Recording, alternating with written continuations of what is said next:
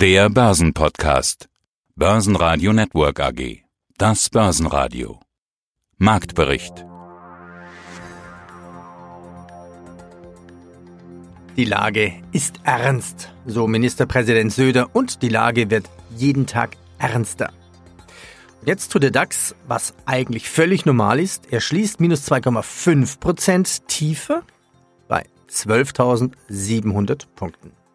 MDAX verliert 1,5 bei 27.462 Punkten. Wir sind dem zweiten Lockdown eigentlich viel näher, als wir das wahrhaben wollen.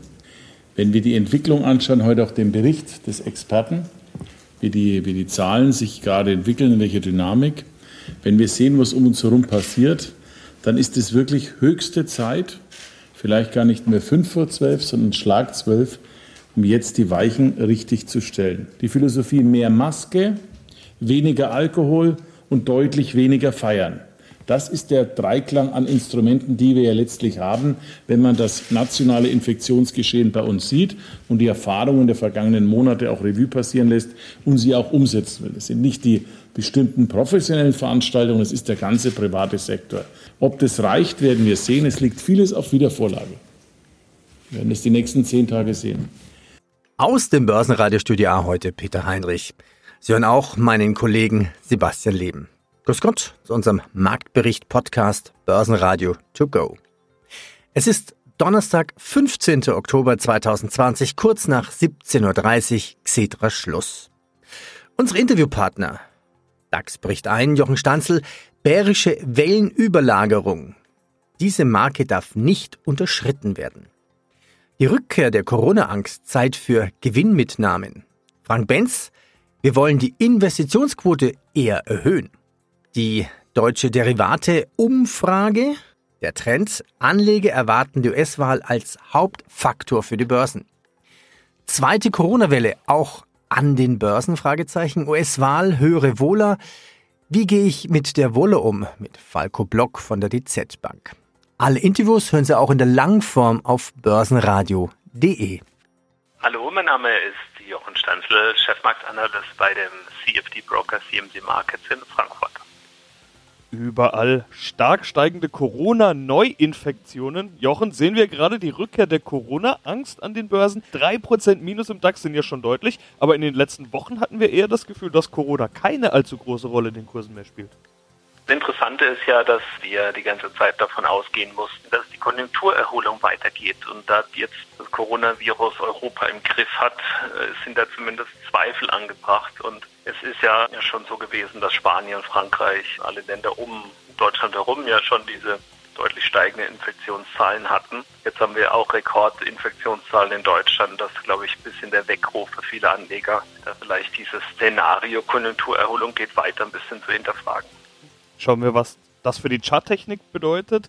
Da hatten wir ja zuletzt eher wieder Gefilde gesehen, in denen wir uns ja sowieso schon lange aufgehalten hatten. Wir kannten das, nichts Neues. Zurück bei der guten alten 13.000 und zwar tendenziell sogar drüber, aber eben wieder nicht nachhaltig. Auch das kennen wir ja schon. Der DAX hat sich erstmal wieder ein Stück davon entfernt. Wo sind wir denn charttechnisch? Ja, wir haben so eine bärische Wellenüberlagerung, nenne ich das, also mehrere Tops auf einem kleineren bis zur größeren Zeitebene. Da war so ein Unterstützungsbereich von 960 bis runter 900, also 12.960 bis 12.900.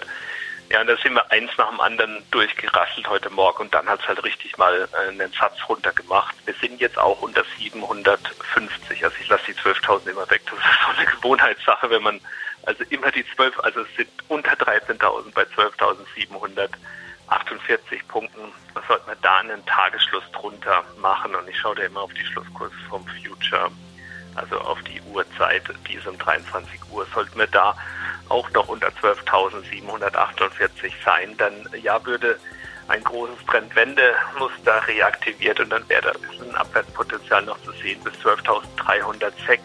Das ist das, wo wir Ende September auch schon mal gewesen sind. Also über den Kamm geschert, sage ich mal, alle Sachen, was ich jetzt gesagt habe, es bleibt eigentlich bei einer Seitwärtsbewegung. Und diese Seitwärtsbewegung, ja, die hat eigentlich mehr oder weniger schon angefangen im Juni dieses Jahres. Die Rallye war von März bis Juni und seit Juni haben wir mehr oder weniger so eine Seitwärtsbewegung, weil halt dann doch viele jetzt äh, aufs nächste Jahr schauen schon mal und aber auch auf dem Weg ins nächste Jahr. Wie wird der verlaufen? Wird der eben mit einem Winter verlaufen, der nochmal neue Rekordzahlen bei den Infektionen bringt und auch die große Frage, die im Raum steht, kann ein zweiter Lockdown denn überhaupt vermieden werden? Die Anleger haben Corona-Sorgen und zwar zweimal. Einmal um eine eigene mögliche Ansteckung. Ja, und dann auch einmal um eine Ansteckung im Depot. Man weiß ja nicht, es könnte ja auch der Beginn eines Double Dips sein. Auch der ATX in Wien fällt auf 2176 Punkte. Das ist eine Differenz von minus 1,5 Prozent.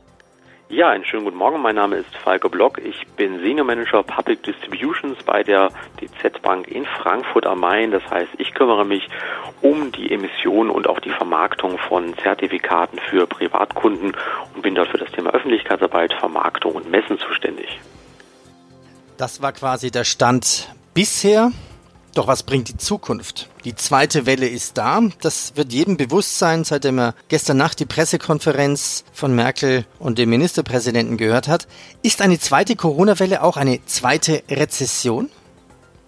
Das Risiko ist natürlich jetzt immanent da. Beispielsweise hat ja jetzt Paris wieder ja, Ausgangssperren verhängt, zwar jetzt nur, nur in Anführungsstrichen abends von 21 bis morgens um 6.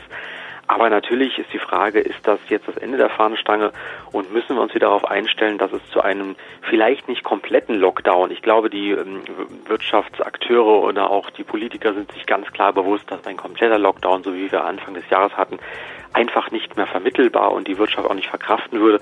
Aber es ist schon die Frage, ob es jetzt starke Einschränkungen gibt, beispielsweise eine gewisse Kontaktsperre, die ähm, Bars und Restaurants müssen früher schließen, dass das Gastgewerbe, das merke ich jetzt selbst, ich wollte eigentlich am Wochenende verreisen, das Hotel hat mich jetzt ausgeladen, weil wir hier in Frankfurt ein Risikogebiet sind, das heißt, ich habe eigentlich gar keine Möglichkeit, außer jetzt vielleicht am Wochenende mal hier ein bisschen durch den Stadtwald zu gehen.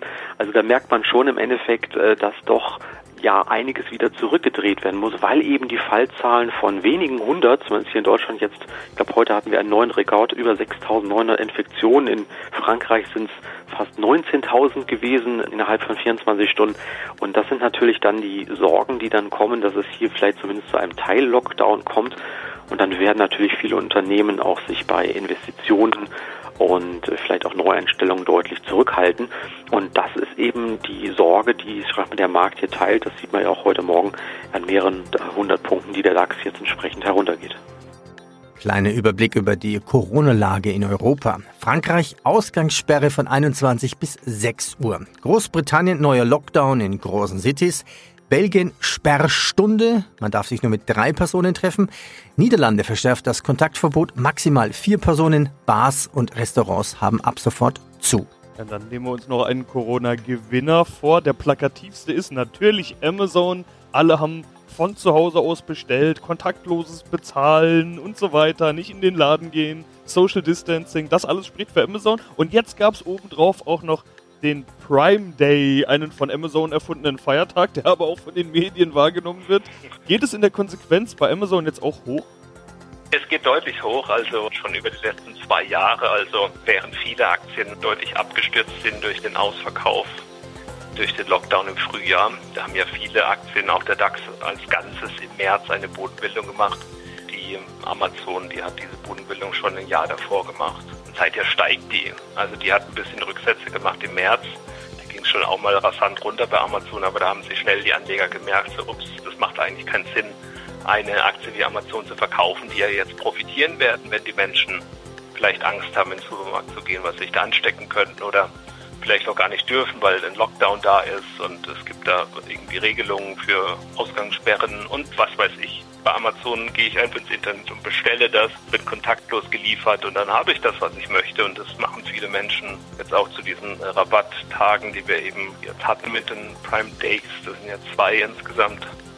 Also gestern und gestern. Und ja, die Aktie ist in Erwartung eines guten Geschäfts äh, deutlich gestiegen, kommt es natürlich auch durch den Gesamtmarkt etwas unter Druck. Aber charttechnisch 3133 Dollar, da hat sich so ein hochzyklischer Boden gebildet. Da sind wir komfortabel drüber bis in jetzt bei 3361 aus dem Handel gegangen ungefähr. Also da ist eine Bodenbildung, eine laufende Aufwärtsbewegung bei Amazon. Allein das Allzeithoch vom 2. September konnte noch nicht überschritten werden. Das liegt bei 3554. Viele Anleger bringen ihr Geld am Anleihemarkt in Sicherheit.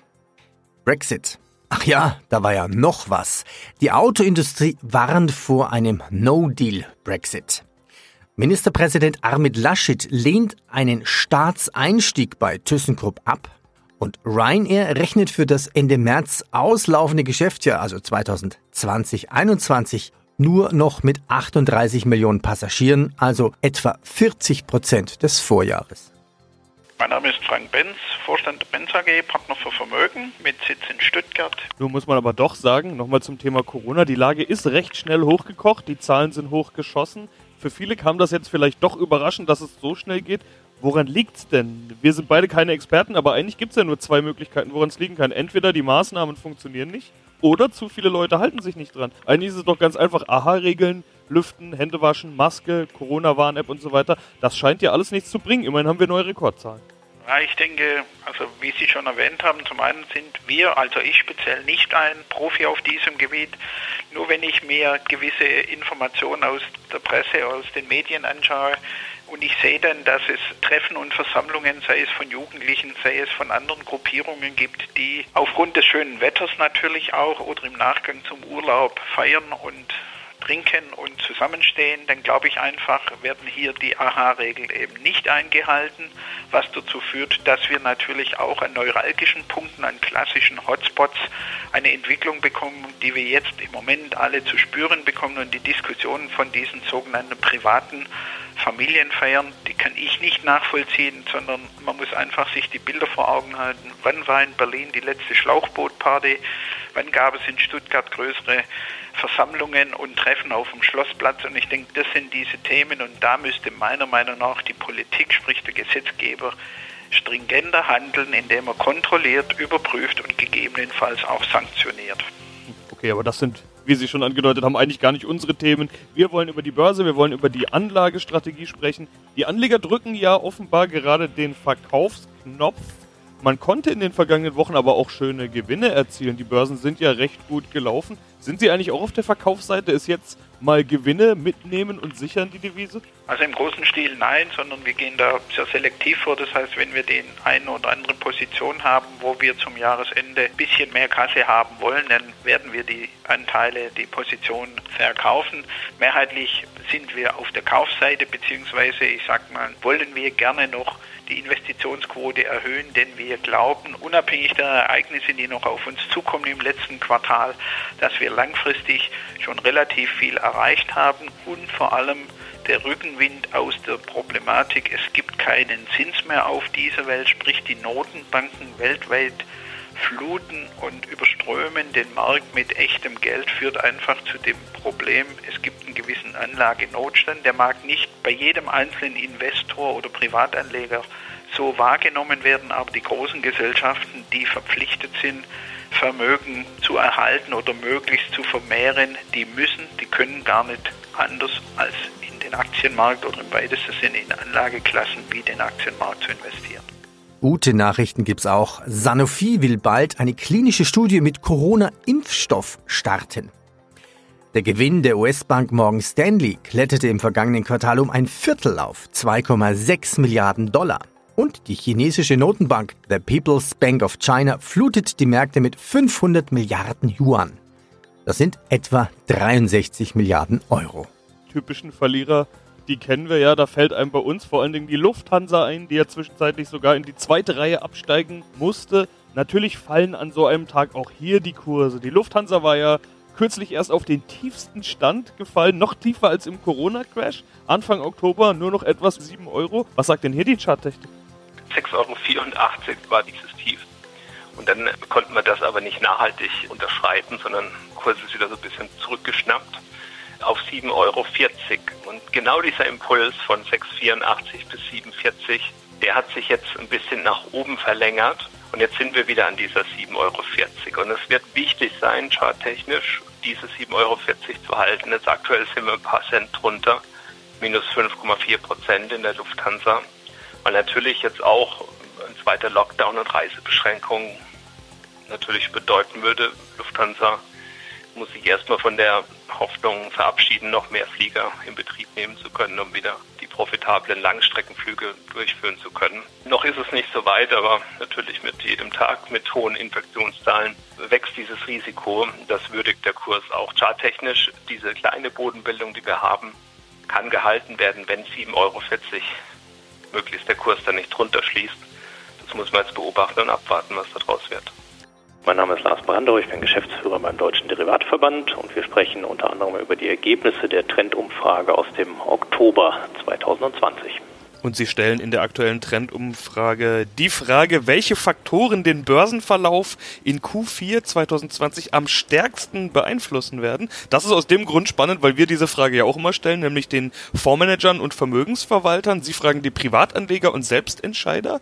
Die Auswahl der möglichen Antworten, die ergibt sich mehr oder weniger von selbst. US-Wahl, Corona, Notenbanken und Brexit. Über alles wurde mehr als genug geredet. Ich glaube, Warum diese Themen möglich sein könnten, brauchen wir gar nicht vertiefen. Die deutlichste Antwort mit 44 Prozent eindeutig die Präsidentschaftswahl in den USA. Herr Brandau, wenn Sie die Umfrage heute gestellt hätten, dann wäre die Antwort vielleicht etwas anders. Wann lief die Umfrage denn vermutlich nicht heute? Das ist ganz interessant. Das ist ein ganz, ganz wichtiger Punkt, den Sie da ansprechen. Ja, wir haben tatsächlich Anfang Oktober in der ersten Oktoberwoche diese Frage gestellt, sind jetzt in der zweiten Oktoberwoche mit den Ergebnissen quasi an die Öffentlichkeit gegangen. Und es ist genauso, wie Sie sagen. Die Präsidentschaftswahl findet in den Medien natürlich wahnsinnig statt in Form von Berichterstattung, ist hoch thematisiert. Und jetzt kippt es. Und zwar in dem Moment, wo wir steigende Corona-Zahlen haben. Und es ist genauso, wie Sie sagen, wahrscheinlich wäre das Umfrageergebnis vielleicht sogar ein bisschen umgedreht gewesen, aber im Wesentlichen konzentriert es sich tatsächlich auf diese beiden Punkte, nämlich auf die US-Präsidentschaftswahlen und auf die weiteren Wellen der Corona-Pandemie. Denn das eine hat 44 Prozent, das andere hat 33,5 Prozent. Insgesamt, und das ist, glaube ich, das Entscheidende, konzentrieren sich diese beiden Themen auf das Interesse der Anleger und offensichtlich auch auf das Börsengeschehen. Allerdings, und das darf man nicht ganz unter den Tisch kehren, das, was sonst häufig immer wieder Thema ist, ist geldpolitische Entscheidungen der Notenbanken, sagen jetzt gerade mal 14,6 Prozent spielen keine große Rolle in den nächsten Monaten ganz offensichtlich. Und dann sagen Anleger, No Deal, Brexit, gerade mal knapp 8 Prozent, beeinflusst die Börsen noch. Mit anderen Worten, das ist komplett eingepreist. Wir haben uns im Grunde genommen oder haben sich die Anleger damit abgefunden, dass es äh, keinen Deal geben wird und dass das im Prinzip in den Kursen schon vorhanden ist. Also konzentrieren sich tatsächlich die Anleger auf das Tagesgeschäft geschehen. Und das wiederum muss man im Zweifelsfall auch hinterfragen, was genau passiert da jetzt eigentlich an den Börsen und wie stellt man sich darauf ein. Börsenradio Network AG Marktbericht